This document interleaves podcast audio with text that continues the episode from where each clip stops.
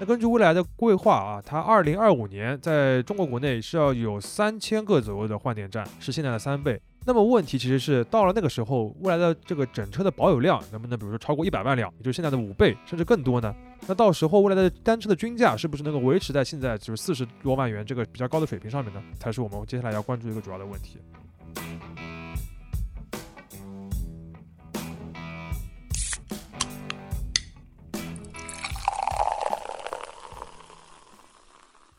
这里是商业就是这样。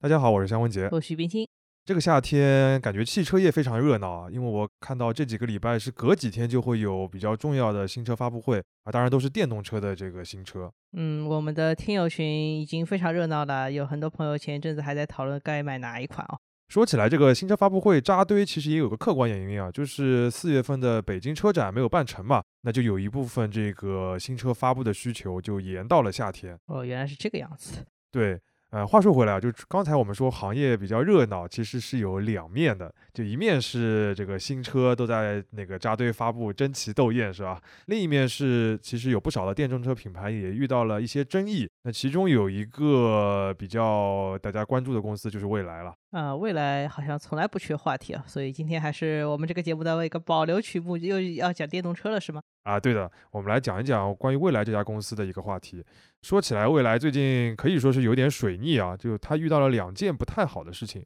先是有一辆试驾车，它意外坠楼了，然后有一位蔚来的员工，还有一位合作方的员工是不幸去世了。第二件事情呢，是一家名叫灰熊的做空机构，它发布了一份未来的做空报告，然后未来的股价它一度是受到了一些影响。前一件事情我们认为还是一个意外的悲剧，所以就不多智慧了。后一件事情我们想稍微展开讲一讲，因为这个灰熊的做空报告指出来的一个最主要问题，就是关于未来的所谓电池租赁业务。而跟这个业务紧密相关的，就是未来有一个独特的换电体系，这也是未来和其他电动车公司在商业模式上面最大的一个不同吧。没错，呃，所以你像灰熊这次做空之后，很多讨论就引申到了未来的换电体系上面。但我们发现很多讨论其实没有厘清一些基本的事实和逻辑。我们呢是从大概二零一五年到一六年就开始关注未来。我记得刚开始采访的时候，它的名字还是 Next EV 啊，还不是现在的 Neo。到现在已经蛮多时间了。而这个采访的过程当中，其实它的这个换电体系一直是我们关注的一个重点。前两周我还参加了他们一个关于充换电体系的分享会，所以今天我们就想简单的捋一捋，就到底如何来理解未来换电这件事情。大致会分四个部分来讲。首先还是从头开始分析一下电动车换电模式这个商业逻辑在哪里。其次是分析一下这次未来被做空的一些核心的问题。第三个就是进入实操的层面来看一下，做成一个换电体系要做哪些细节的工作。最后呢，可能跟大家分享一下，除了蔚来以外，其他电动车公司在换电上面有没有什么新的尝试。首先还是请肖老师先来讲一讲换电这个逻辑吧，就是说换电到底好在哪呢？只能说就它解决什么问题吧，我觉得可以这么来理解。要理解这个话题的话，先要明白，就电动车有两个很大的短板。我们都说电动车的目标是为了要取代燃油车，其实指的就是在消费者决策的时候，他要选择电动车而放弃燃油车这样一个惯性的习以为常的一个选择。那这肯定是很难的嘛，因为你买车是一个很重要的消费决策，大家一般都是会比较遵循惯例的。你要去选择一个新的品牌、新的技术、新的产品，就一般要做到两点：第一就是你要有一些老产品不具备的优势；第二就是你不能有一些明显弱于老产品的一些显眼的短板。那在第一点，就前者上面呢，电动车其实做到了不少，它有很多一些新的优势，比如说很安静、加速非常快、充电非常便宜，以及因为它整个这个机械相对那个比较简单，所以它引入了一些新的玩家，而这些新的玩家呢，改善了很多汽车软件方面的体验。但是我们讲到第二个层面，就是不能有过于显眼的短板这个方面呢，电动车还没有做到，因为它目前还是有两个重大的体验短板的，而它们呢都是由电池带来的。这个车上最重要的东西是最大的短板了。呃，就它有一些优势，但是它也有弱势的地方。第一个短板呢，其实是最主要也是最明显的，就是它的补能时间非常长。我们经常会说电池里程焦虑，里程焦虑，其实这个说法现在已经不太准确了。现在大多数的新车啊，就是如果你采用的是那些能量密度比较高的呃三元锂电池的话，充满电之后，完全可以支撑这辆车跑四五百公里。那其实跟燃油车呃一个正常油箱差不了太多了。真正的问题其实不是这个，而是电池的充电速度太慢，所以你的焦虑其实是速度焦虑。你要跑同样的长度的话，你油箱加油有可能只要几分钟，这个速度是充电的有可能几十甚至上百倍。而这个问题呢，是现阶段的电池技术没有办法来解决的。嗯，相信那些选择不买电动车的朋友，可能大多数也都是因为这个原因啊，实在是等不起。没错。那第二个短板呢，相对没有那么显性，但是也很重要，就是二手车的贬值问题。你要知道，在一个完整的汽车市场里边，其实一年卖出的二手车是比新车更多的。就二手车其实很重要，很多人买车的时候也会考虑一辆车的二手车的保值率。而目前的这个电动车的电池，随着你不断的充放电，随着你使用时间的这个推移，它储存的电量会减少，它的性能也会变差，它整个价值就会衰减的很厉害。而你要知道，就电池是整辆车上最贵的一个零部件嘛。嗯，相当于你买一个油车，这个油车的油箱随着它时间的推移还不断的缩小了。二手车的价格还很受这个油箱大小的影响，这肯定是不行的。这个其实也是你前面提到所谓惯例的那个部分嘛。以前大家习惯去买二手车，可能就在新的所谓新能源车的市场里面，可能二手车这个事情本身也是个挑战。没错。当然啊，电池还有很多别的一些障碍或者挑战要解决，比如它的安全问题，还有这个整个电池包的价格，以及电池后续的回收啊等等的。但这些呢，都是随着这个技术的发展，还有产业的这个成熟，能够逐渐解决的，在现阶段。而上面讲讲的两个短板啊，是现有的电池基础之上，我们再强调一遍，现有的电池基础之上是难以解决的，而且呢是很影响消费者使用体验的这两个短板。所以，所有的电动车公司，它都会通过其他的一些途径，尽量的去弥补这两个短板。尤其是第一个，就是这个充电速度过慢的这个问题。那如果说的话呢，大致有两个思路。第一个呢，就是研发出新一代的电池，呃，用新的技术大幅的提高这个电池的性能，包括它这个充电速度啊、使用寿命等等的。啊，就是原来是普通充电，现在变成快充了，一劳永逸把这个事情搞定了。对。呃，这个事情呢，确实所有的主要的玩家都在做，但是大家都知道，这个新的电池技术是需要时间的。呃，有的乐观估计是二零二五年，有的保守的有可能是二零三零年，总之还要一段时间。那你想想看，我们把时间线拉回到二零一五年这个时间，或者更早的二零一零年那个时候，当时刚刚开始研发电动车的这些公司们，肯定等不了那么长时间，他们要想别的办法。确实等不了十五年啊，我觉得可能五年都等不起这些公司。对，而且这个逻辑也不是说你等了十五年，它就这个电池技术它就自动长好了，对吧？呃，你这是一个产业，是个互相这个协同发展的关系。如果你都不去搞电动车的话，那就大家不会投入资源去研发新一代电池了。那有可能到了不知道二零五零年都没有这个技术。所以另一个思路是什么？那另一个思路呢，就是用一些基础设施来解决。其实呢，最简单的办法，也是一个最现成的，可以解决大部分问题的办法，就是你这个车主有一个自己的产权车位，然后上面安装了一个充电桩。然后呢，你主要在城市或者是日常行车范围在半径个两百公里左右的话，那你基本上就可以解决这个问题了，因为可以回家的时候来 那个充电嘛，就不用去担心这个时间长的问题。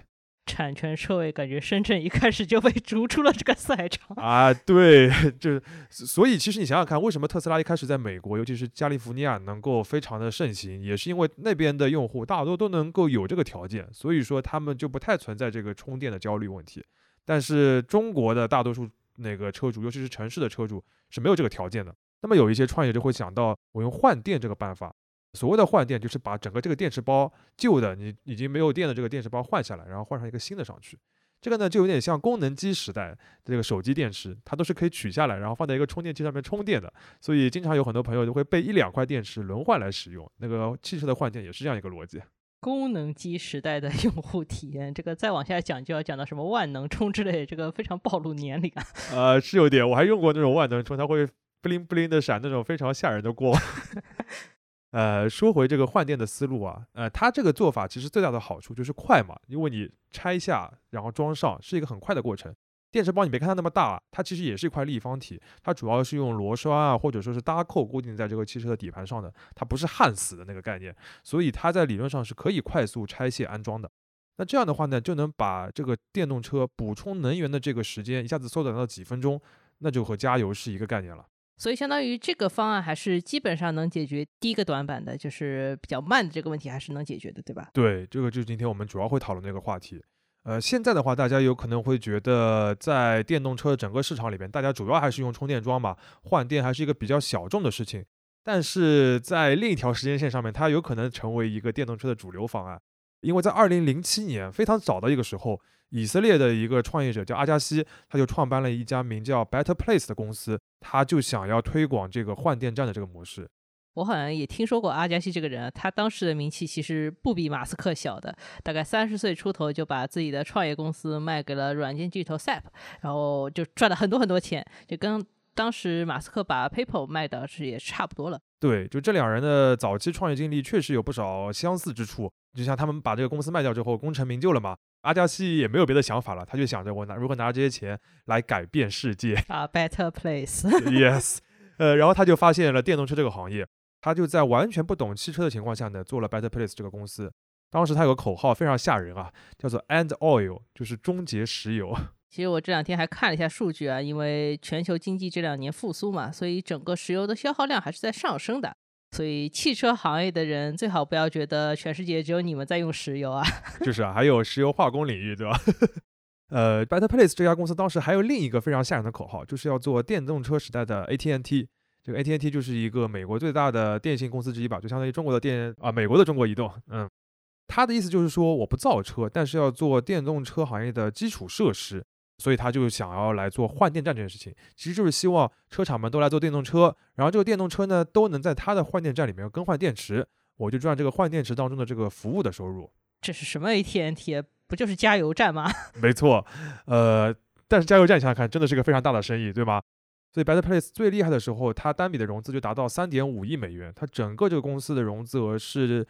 接近十亿美元的，就妥妥的一个独角兽。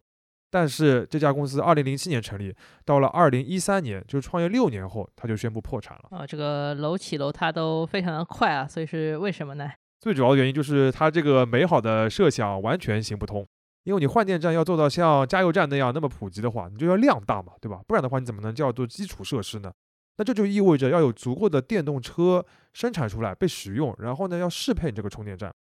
这意味着什么呢？就是说你不同品牌的这个电动车，它们的电池包的尺寸啊、接口啊等等技术的细节都要统一到你这个换电站的这个标准上面来。因为你换电站里面这个电池最好都是一样的嘛，你不能我一块换的很小的，另一块换的是圆的，另一个换的换的是三角形的，肯定不行。但是呢，因为你涉及到一些汽车研发当中非常核心的流程，你这个尺寸、接口啊等等的，就和汽车底盘非常相关的，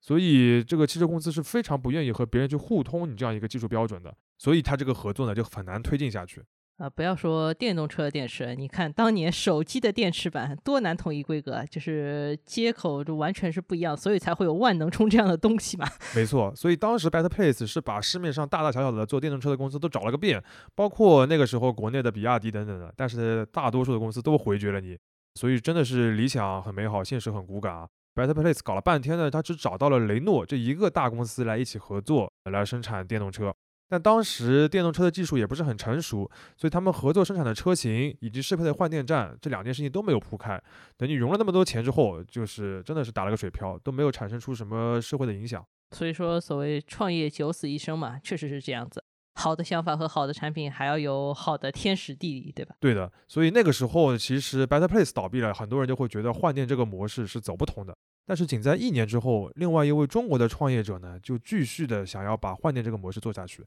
他的想法就是，既然跨品牌的换电站行不通，那么我自己一个品牌来做，只服务我自己的换电站，这个问题不就解决了吗？啊，这个人就是未来的李斌喽。没错。蔚来呢，大家知道是二零一四年创办的。那到了二零一五年呢，他们就从电力行业请来了一位资深的专家沈飞博士来负责未来的整个能源的体系。而这个工作当中最与众不同的一件事情，就是要做换电站的整个系统。我记得沈飞曾经讲过啊，就是李斌第一次见他的时候，就跟他说了换电这个事情。他当时觉得这个事情很新颖、很不错，然后没有人尝试过，所以就加入了，想要试试看。呃，这个是一个典型的创业公司招人的模式啊，用愿景或者说画饼来招人。啊，一开始真的是有点画饼的这个感觉。为什么？就是我记得他们说，李斌最早的时候对于换电这个这个做法他很确定的，但是具体怎么做呢？他只有一个模糊的思路。他还提过一个方案，说那个在一个大城市，比如北京的东南西北四个角。各建一个集中式的大型的换电站，然后呢，每隔几天你一个那个车主可以开过去把它换电，也可以由员工帮你把车开到那边去换一次电池，甚至以后自动驾驶了之后，这个车主都不用自己开了，这个车自动过去换完电，再开回你自己的停车位里。这个虽然已经脱离了城市范围，但是感觉还是非常的天真。对，所以确实他们后面也没有那么干吧，他们最后还是选择了在城市里面分散布点，以及在高速公路上来布局的，就等于是一个实际的一个做法。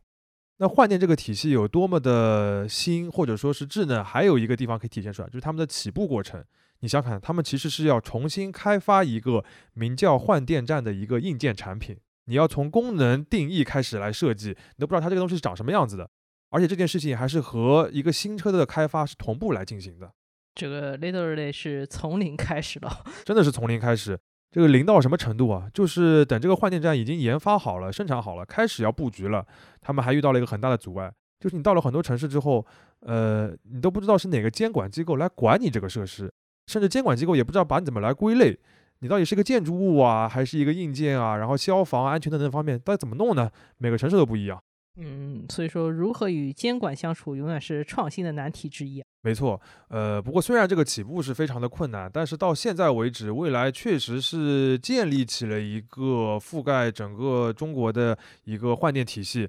到了二零二二年的时候，它已经有了一千零一十一个换电站，总计是完成了一千万次的换电。而蔚来目前的整个车的保有量大约是一个二十万辆。虽然跟那些那个长期在中国耕耘的那些汽车品牌来说，还是一个比较小的数字，但是你可以看到，至少这个系统整个是 run 起来了嘛，对吧？当然，这里边要说明的就是，未来的车主和大多数的电动车车主还是一样的，就是他们主要的这个加电方式啊，现在以后都不说加油了，就说加电了。加电的这个方式呢，呃，除了换电以外，还是包括一个比较传统的主流的方式，就是家用的充电桩，这个大概占据了整个未来车主百分之二十四的这个那个家电的这个需求。然后换电呢是解决了大概百分之五十一半左右，呃，尤其是解决了长途出行这个问题。所以说，未来为什么会在高速公路沿线去布那些换电站，这也是一个很重要的场景，对吧？对，你在城市里面总会可以有有些办法来等嘛。你在出那个远门长途的时候，你不可能在这个那个高速公路的服务区里边来等什么几个小时等它充电，那是不行的。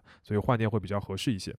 当然，伴随着换电呢，另外未来还有一个商业模式上很不一样的地方，就是它的电池租赁模式。或者说就是车电分离，也就是说你买车的时候啊，你可以只买车的部分，但不买电池的部分，而这个电池呢，转为你每个月去付支付一笔固定的租金这样的形式。所以这个所谓的车电分离，不仅是物理上的 车电分离，把这个电池从车上面扒下来，还是一个所有权上面的一个分离了。没错，这个模式呢，按照未来的说法，他会说有几个好处，你们听听看有没有道理吧？啊，首先第一点就是说电池非常贵。然后，如果你使用了这个换电的业务之后呢，你把你原来属于你的这个旧电池换下去，换上来一块新的，那岂不是属于我的这个资产给丢失了？然后拿了一个别人的资产嘛，对吧？这个就很麻烦，有很多的很复杂的问题。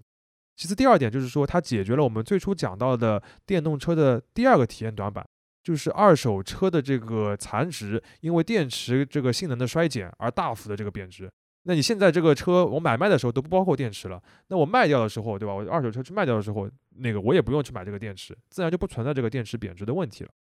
第三点呢，就是这么做实际上等于是你买车的首付降低了嘛？你像未来最近要交付的那个轿车 ET 五，它有一个七十五度电池包的这个车型，如果你整车把电池一起买下来是三十二万八，如果你选择这个电池租赁的模式呢，那你就是付二十五万八，就少了七万块钱。但接下来的话，你每个月就是要付这个电池的租金，再加上保险，一共是一千零六十元。如果你愿意的话，你还可以每个月在单月的这个月份上面去租一个更高容量电池，那你就多付点租金，相对比较灵活一点。我不知道岳老师，你听下来觉得他这几个理由有没有道理？我仿佛在一个未来的店里面听员工在推销新车。哎，他们如果来讲的话，这个话术会比我讲的好听多了，对吧？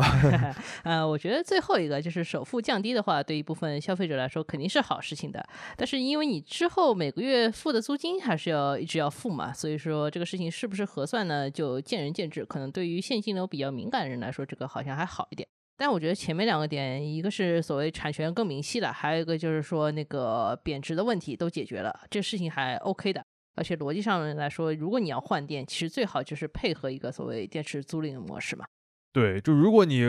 有了换电这样一个功能、一个服务，但是你的电池这个产权又不分开的话，其实很难操作下去。所以说，换电站这样一个模式和电池租赁这样一个呃产权上的手法，应该是他们两个匹配，必须要一起来做的。其实未来原本是计划在第一款新车 ES 八上市的时候啊，就开始使用这个换电的模式，但是它又碰到了一个创新的困境，就是在法规上面啊，原来是没有这件事情的，什么电池和车还分开来可以卖啊什么的，没有这件这回事儿的。所以这个事情在法规啊，包括金融上面也搞了很长的时间，最终是到二零二一年，他才终于把这个模式确定下来，开始实施了。但是就是这个电池租赁的这个业务比较创新的这个事情，还引来了做空机构的注意。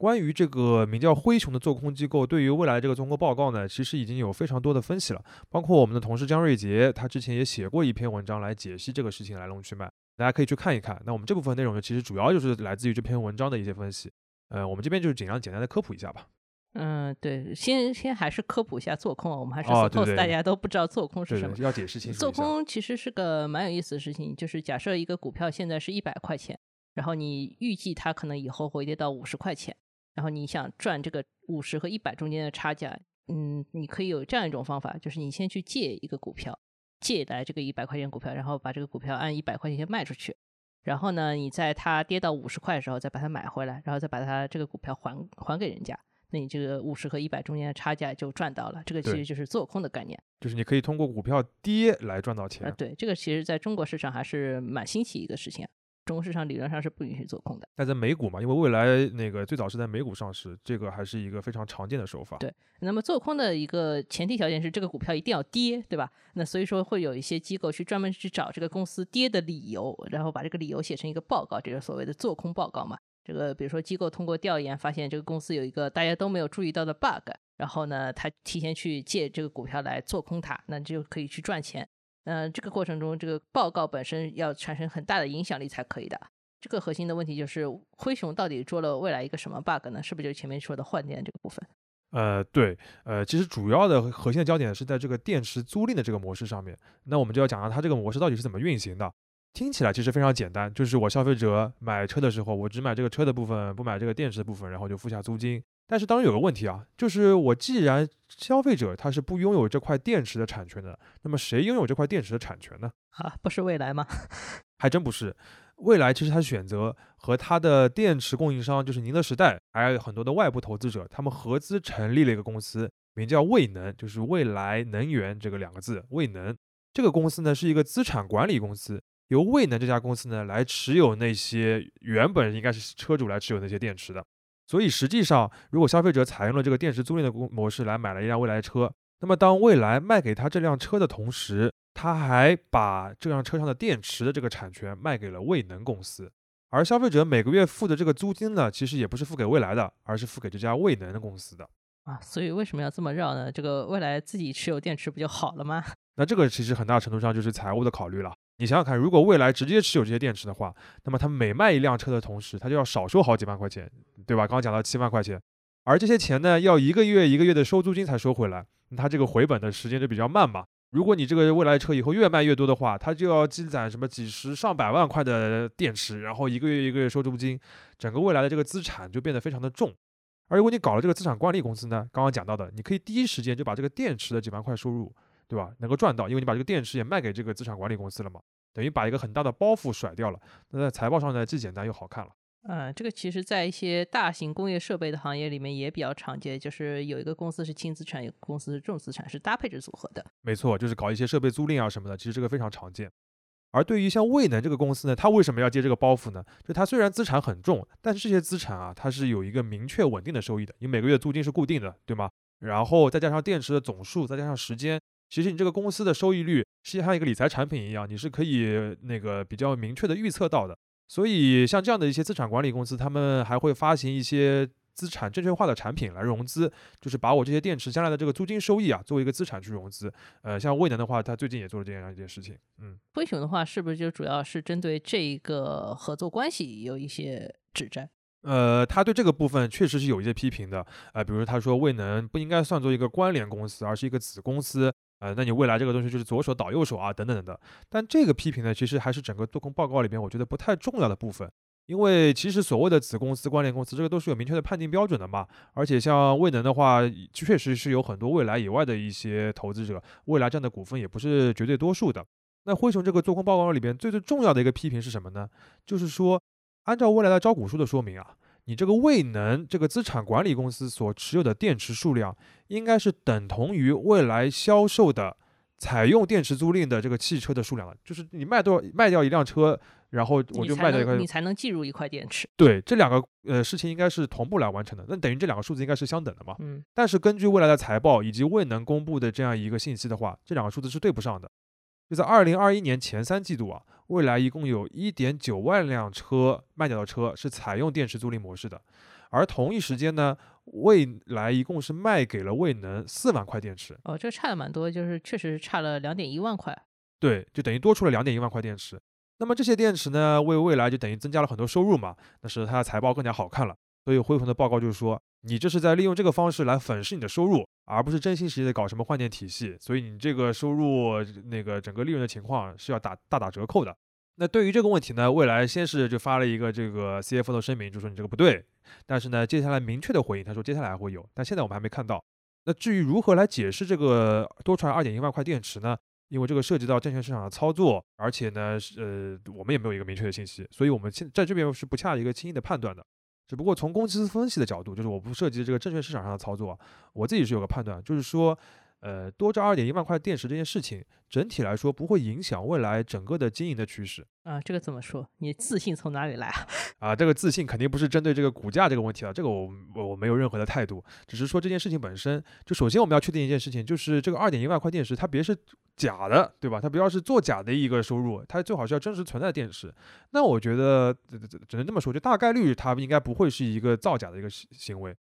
为什么呢？就首先未能它有那么多股东，而且前面讲到的未来它也只是占一个非绝对多数的一个那个持股的比例，所以说你别的股东。为什么要帮着你来造这个假呢？他没有这个没有这个道理。哎，这就不好说了。万一沆瀣一气呢？呃，你也可以说有这个可能性，但是如果他要完全去造这个假的话，我觉得这个风险很大。呃，那个造假的成本是非常高的。另外的话，就是我们前面讲到，就是未未能的话，他已经用这些电池的这个收益去发行了一个资产证券化的产品了。那这样一个那个它的资产的话，其实也是受到一定的监管的。当然，这个监管怎么样我不说啊。那在这个基础上面的话，第二点就是说，两点一万块这个数字到底严不严重？在二零二一年前三季度那个节点来说的话，这确实是很多的电池。你想想看，比它卖出的所有的采用电池租赁模式的车都要多，嗯，对吗？但是我们前面讲到，二零二一年未来是刚刚开始实行这样一个电池租赁的模式开始使用的。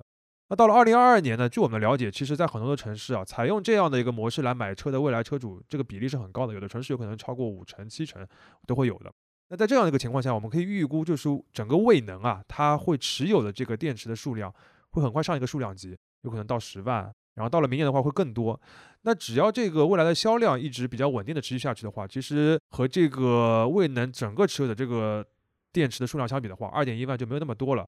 那你只要看后面几个季度，我们再看观察它那个财报，观察未能的公布的一些数据，呃，到时候我们再来判断说它是不是还会有大比例的这个比这个它应持有的电池更多的一个情况。如果没有的话，那我觉得就担心的程度不要太高了。嗯，我觉得我为什么不是很在意这个事情呢？就是因为我觉得未来到底采用什么模式啊，或者说它这个东西是不是虚增了收入啊，或者虚虚增利润，其实根本不重要。大家现在去看这几个新能源车公司，还是在关注你每个月到底卖了多少车。这还是最实打实的，所以这个再回到换电的这个部分的话，就是说接受车电分离的消费者比例是不是越来越高，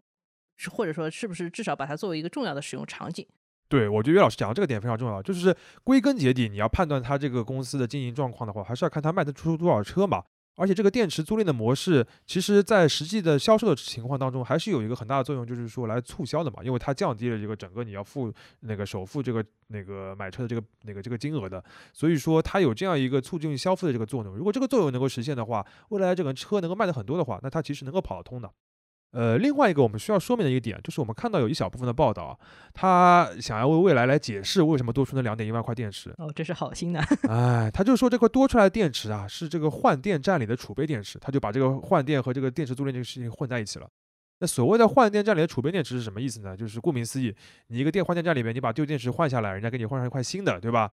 那你总得有几块备用的吧？你不能只有一块新的电池，对吧？嗯，所以有的报道里面就是说，这个二点一万块就是指这个备用的电池。但如果你仔细看一下未来财报，包括招股书的话，你就会发现，这个未来自己的换电站里的电池啊，是属于未来自己的资产，不是未能这个部分的。而且根据未来在七月份那个分享会上面，我看到他们说的这个数字啊，就是截止七月份，未来全国的这个换电站里边就存的这个电池，总共的数量还不到一万块，其实和两点一万块是对不上的。所以说来说去，这个两点一万块电池到底是怎么回事？就是未来到现在其实还是没有一个明确的回应了。没错，就等于是这个数字对不上这个问题，肯定是需要有一个明确的解释的，大家要留这个心眼。但是同时的话，大家听我们前面分析也可以发觉，就是从整个未来这个换电，再加上这个电池租赁整个模式的话，我们可以看得到它整个还是跑通的。呃，而这个多多出来这个数电池的数量，到底对它产生多大影响呢？大家可以有个自己的判断。前面肖老师借着这次灰熊的做空啊，就是给大家理了一下跟未来换电紧密相关的一个所谓电池租赁的业务。其实跳开所谓的财务争议，我有一个比较直观的感受，就是看似很简单，车电分离这四个字，其实真的要实现是非常非常复杂的。所以当年那个所谓 Better Place 没有搞成，其实也不是很意外嘛。对你想想看，那个电池这个产权这个问题，你都要绕这么大圈，成立个公司什么的，很复杂。可想而知，你要把整个换电站这些这个站点能够实际的运营落地下去，也是很复杂的。呃，这个当中也蛮有意思的，我可以讲两个例子。第一个就是呃换电站的一个核心指标，就是你换电的速度嘛。你搞这个东西搞了半天，你就是为了让这个消费者这个补能的速度能够提上去嘛。但这个速度不是说你这个电池包卸下来装上去这个过程就完成的，你要算的是你把这个车开到停车场区域之后。开始计时，然后你离开停车场，然后这个时间结束，这整个一段时间是不是和加油站的体验差不多，对吧？那这个当中会有很多事情消耗时间的，你 要你别笑，这个比如说你要把这个车精准的倒入工位，最早的时候那个最初那个换电站，它这个事情那个不能自动的做到，所以是你要让你这个车主你要下车，然后让换电站员工上车帮你倒车，这个过程想想看又慢，体验又差。比如说大冬天、大夏天的时候。车主下车下面在外面等很累的，所以未来有的时候车主还要抱怨说你应该在旁边建个小亭子啊什么的，非常麻烦。还有一个很更大的问题是排队，就我们前面讲到这个备用电池的问题。因为未来初代的换电站里边啊，它这每个站里边只备用五块电池。你想想看，如果这个这个地方需求很大的话，一会儿就用完了，那你用完了之后就没有地方换电，你这个电池备用的电池也得充电嘛，所以经常会出现供不应求、排队一小时换电五分钟这种情况。前面肖老师让让我想到一些类似于什么 F 一的赛车开到维修点，有十几个人冲上去围住这个车的那个感觉，就是把它推的到处倒进去，对吧？是的，这个感觉，就很好笑。这整个过程感觉就是确实是不太行啊。对，所以说其实这个东西是要有一个不断迭代的过程的。你像未来呢，前两年就研发了这个二代的换电站，它有一个很大的改进，就是这个车可以自动的倒入工位，然后精准的定位，然后它就自动整个过程都是自动的嘛。那这个时间就省下了很多了。然后呢，它每个站的这个电池数量也提升到十三块，这样排队的呢也可以缓解一些。反正他们未来这个换电这个体系有一个最核心的这个那个换换电总时长这个指标，前两年的时候说是什么十五分钟啊，然后要降到十三分钟、十二分钟，就是一步步在往下降。嗯，呃，其实是一个你想看降的时间好像听上去很少，但是是一个很困难的过程。而且据说他们还搞了一个三代站，呃，应该会在今年年底、明年年初的时候吧，就会投入使用。嗯，这个就还真的变成一个所谓不断迭代的硬件产品了，还迭代还挺好。除了这个设备层面的这个迭代呢，其实还有一个很重要的一个方面就是运营的规划。你想想看，这么多换电站，我布在哪里啊？然后那个呃，车主要换电了，我怎么来调配这个订单啊？其实有很多很烦的事情。嗯，所以他们未来还搞了一个换电体系背后的一个云端的后台的系统。比如他们可以根据这个车辆，你这个车主在哪里买了车，对吧？然后他在哪里主要的使用它，来选择一个比较合适的换电站的一个布局的点，然后还可以提前的预估换电的需求啊，等等的这些事情。所谓大数据选址了啊，真的是 literally 大数据的选址。啊，包括它还能实时的这个检测各个站点的需求啊，等等的。啊，反正他们还搞了一个最近很时髦的数字孪生，什么玩意儿？就是这个换电站这个硬件，然后就会对应这一个云上的一个就是这个数字的这个换电站的模型。它那边物理在干什么？它这个这个数字的这个换电站的模型也可以干什么干什么？主要就是来监控这些换电站的运行，不要出现 bug 啊，这个不要出现故障这样一些情况。抛开这个数字孪生这个东西啊，就是大家对于换电这个背后到底意味着什么，可能。就已经有一个比较明确的概念，那我还是有一个财务上的问题啦，就是说未来不是一开始讲说我只做一个服务自己品牌的换电站嘛？那么就是他们这个投入这么多，这个商业上划得来吗？好问题啊，就是我确实看到很多评论都会讨论说，呃，未来这套换电体系它划不划得来？但这个当中大家经常会搞错一个方向，就是来单独的把这个换电体系拿出来来算它的收支能不能平衡。对吧？但这个其实财务上面是不会这么来算分账的，你要算的是一个总账。在未来的财报上面，你可以看到换电站的支出，一个是会体现在每年的这个固定资产的折旧上面，另外，它消耗的这个电费啊、租金啊、人工啊，会算在运营的费用上面。呃，我看到一个兴业证券的预估，说是按照每个换电站二百五十万元的前期投入来算的话，加上上述的一些运营的费用，每个站每年要花费的这个钱是六十六点二五万元。这个假设啊，大家听一听，就是因为它当中有很多估计的部分，呃，我觉得这个数字呃很有可能随着时间、地区的变化会有很大的一个区别。但 anyway，为什么我说算总账啊？就是要算的是这些成本。投入进去了，它服务了多少保有量的车，也就是说平摊到每辆车上我花了多少钱，然后这个呢最终会体现在净利润上面。嗯，也就是说只要你未来车卖的足够多，然后把这些换电站效率提升到足够高的话，这个成本就不是那么显眼，它就是真的是一个服务的一个支出，它不是那么重要。对，就有点像你在车上加了一个配置那种感觉嘛。嗯，像目前未来是一千个换电站，然后它整个车的保有量是二十万多一些。那根据未来的规划啊，它二零二五年在中国国内是要有三千个左右的换电站，是现在的三倍。那么问题其实是到了那个时候，未来的这个整车的保有量能不能，比如说超过一百万辆，也就是现在的五倍，甚至更多呢？那到时候未来的单车的均价是不是能够维持在现在就是四十多万元这个水比较高的水平上面呢？这个其实也才是我们接下来要关注一个主要的问题。嗯，所以说考察换电这个体系的核心还是要看它整个的家电服务这个体验是不是能够好到成为一个所谓的加分项，来吸引到消费者买车，对吧？对，就有点像 KPI 和 OKR 的这个区别，对吧？就你不要单算它这个体系的。那个盈亏的这个 KPI，你应该算它整个能够达到这样一个促销这个目的，对吧？或者是品牌这个溢价的这个目的，呃，才是比较关键的。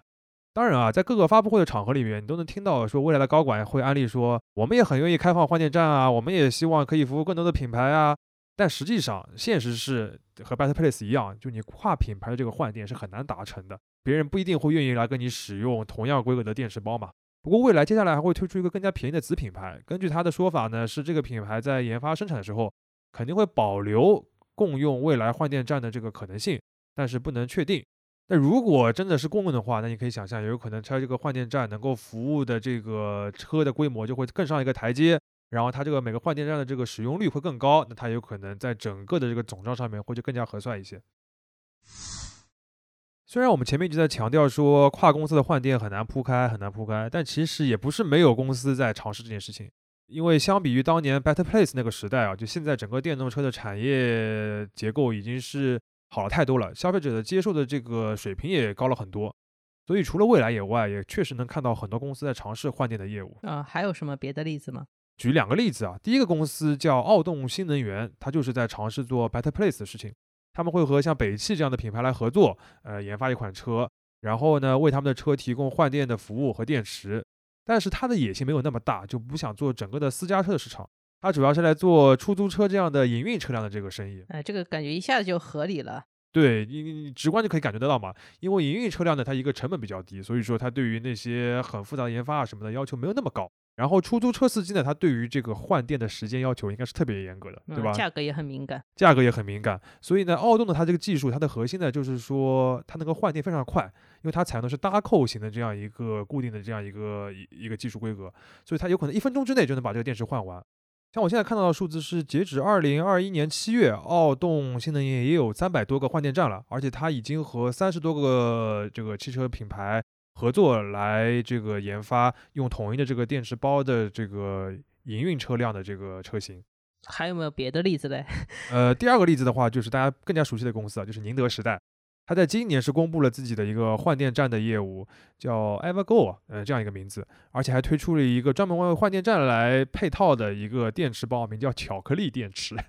感觉宁德时代做这个事情是有先天优势的，因为它本来就是全世界可能最大的汽车电池供应商之一嘛。如果有谁能够定制一个所谓电池包的规格，然后包括了解到各个厂家对于电池包的想法的话，可能宁德时代是最有优势的。没错，那宁德时代这个换电站的这个核心啊，就是刚才讲到这个巧克力电池，其实就是说它有一个尺寸规格，然后电容量都标准化的一块那个电池板，就是那种一板一板的巧克力，然后每一板呢就是两百公里的这样一个续航的里程，然后它们可以拼接在一起，那么车主就可以选择我这次换电是换上一块巧克力板还是两块巧克力板，来对应是一个中短途的还是长途的一个运行，这是一个自助方案了。对，这个想法还是蛮有趣的，就是等于是这个换电站的这个提供的服务更加灵活了嘛。但具体实行起来还是那个问题，就是能不能有实际的合作落地。虽然宁德时代在整个产业链上的这个位置非常的重要，但是你要说它这么深入的介入一些车厂的这个前期的研发，然后等于是它占一个主导的位置的话，能不能推行下去？能在多大的程度上推行下去？现在来看，嗯，还是不明确的。我们现在看到的可能性比较多的，还是有点类似于像奥动一样的，就是和一些营运的车辆的这个需求来合作，是更加能够可行的。所以说，所谓 B to C 的钱不好赚，还是 B to B 比较有钱。对，就比特或者比特币更加能够落地下去嘛。嗯，那么问题就来了，就是这些公司看上去又开始把换电当做一个单独的业务来运营，就是成立一个专门的公司做专门的业务，而不是像未来一样，就是把它作为一个服务的感觉嘛。那这个事情商业模式上能成立吗？呃，所有做换电的公司，如果被问的话，他都会跟你说啊，我们做的不单单是一个汽车的服务。而是一个能源产业，就是说换电站里面，因为长期会有很多的电池嘛，而且这个是连着电网的，所以天然就是一个储能的设备。理论上，这个储能设备是有很多商业上的想象空间的，比如说它可以智能的在波峰放电、波谷充电，呃，来赚这个电价的差，而且也可以和周边的一些基础设施联系在一起，作为一个能源的来源。大家有兴趣的话，也可以了解一下现在美国啊、欧洲这些大市场的储能业务，其实发展非常快的。很多小公司甚至是个人都会去买那种储能产品，其实就是一块大电池，然后试图去国家那里赚点钱。对，而且有些应急的功能嘛。我们开头的时候其实提到过一句，就是电池的回收或者说是梯度利用的这个问题。就是当它衰减了之后，它虽然不能在车上来使用了，达不到这个车上的标准了，但它还是可以去发挥余热嘛，就为别的设施来提供能源，甚至做充电宝啊什么的，真的可以。那这个呢，就是一个很大的一个产业，然后也是最近这几年大家非常关注的。这个有机会的话，我们再展开。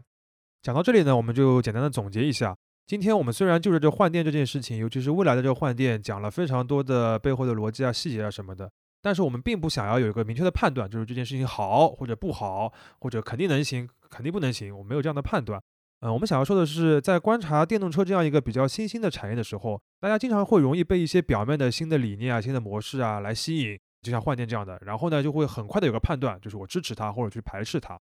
但是我们是想在做这样的判断之前呢，最好还是先要了解一下它背后到底有怎样的一个体系，以及把它落地是要面对哪些具体的挑战。因为水面下的这个冰山啊，总会是更大，而且更有趣一点的。商业就是这样。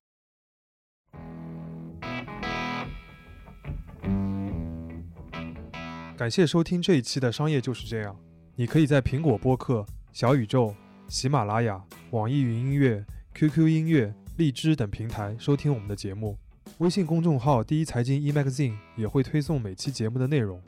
如果喜欢我们，欢迎你在苹果播客给我们五星好评，并期待你在各个平台与我们交流。尤其欢迎分享你感兴趣的话题。下期见。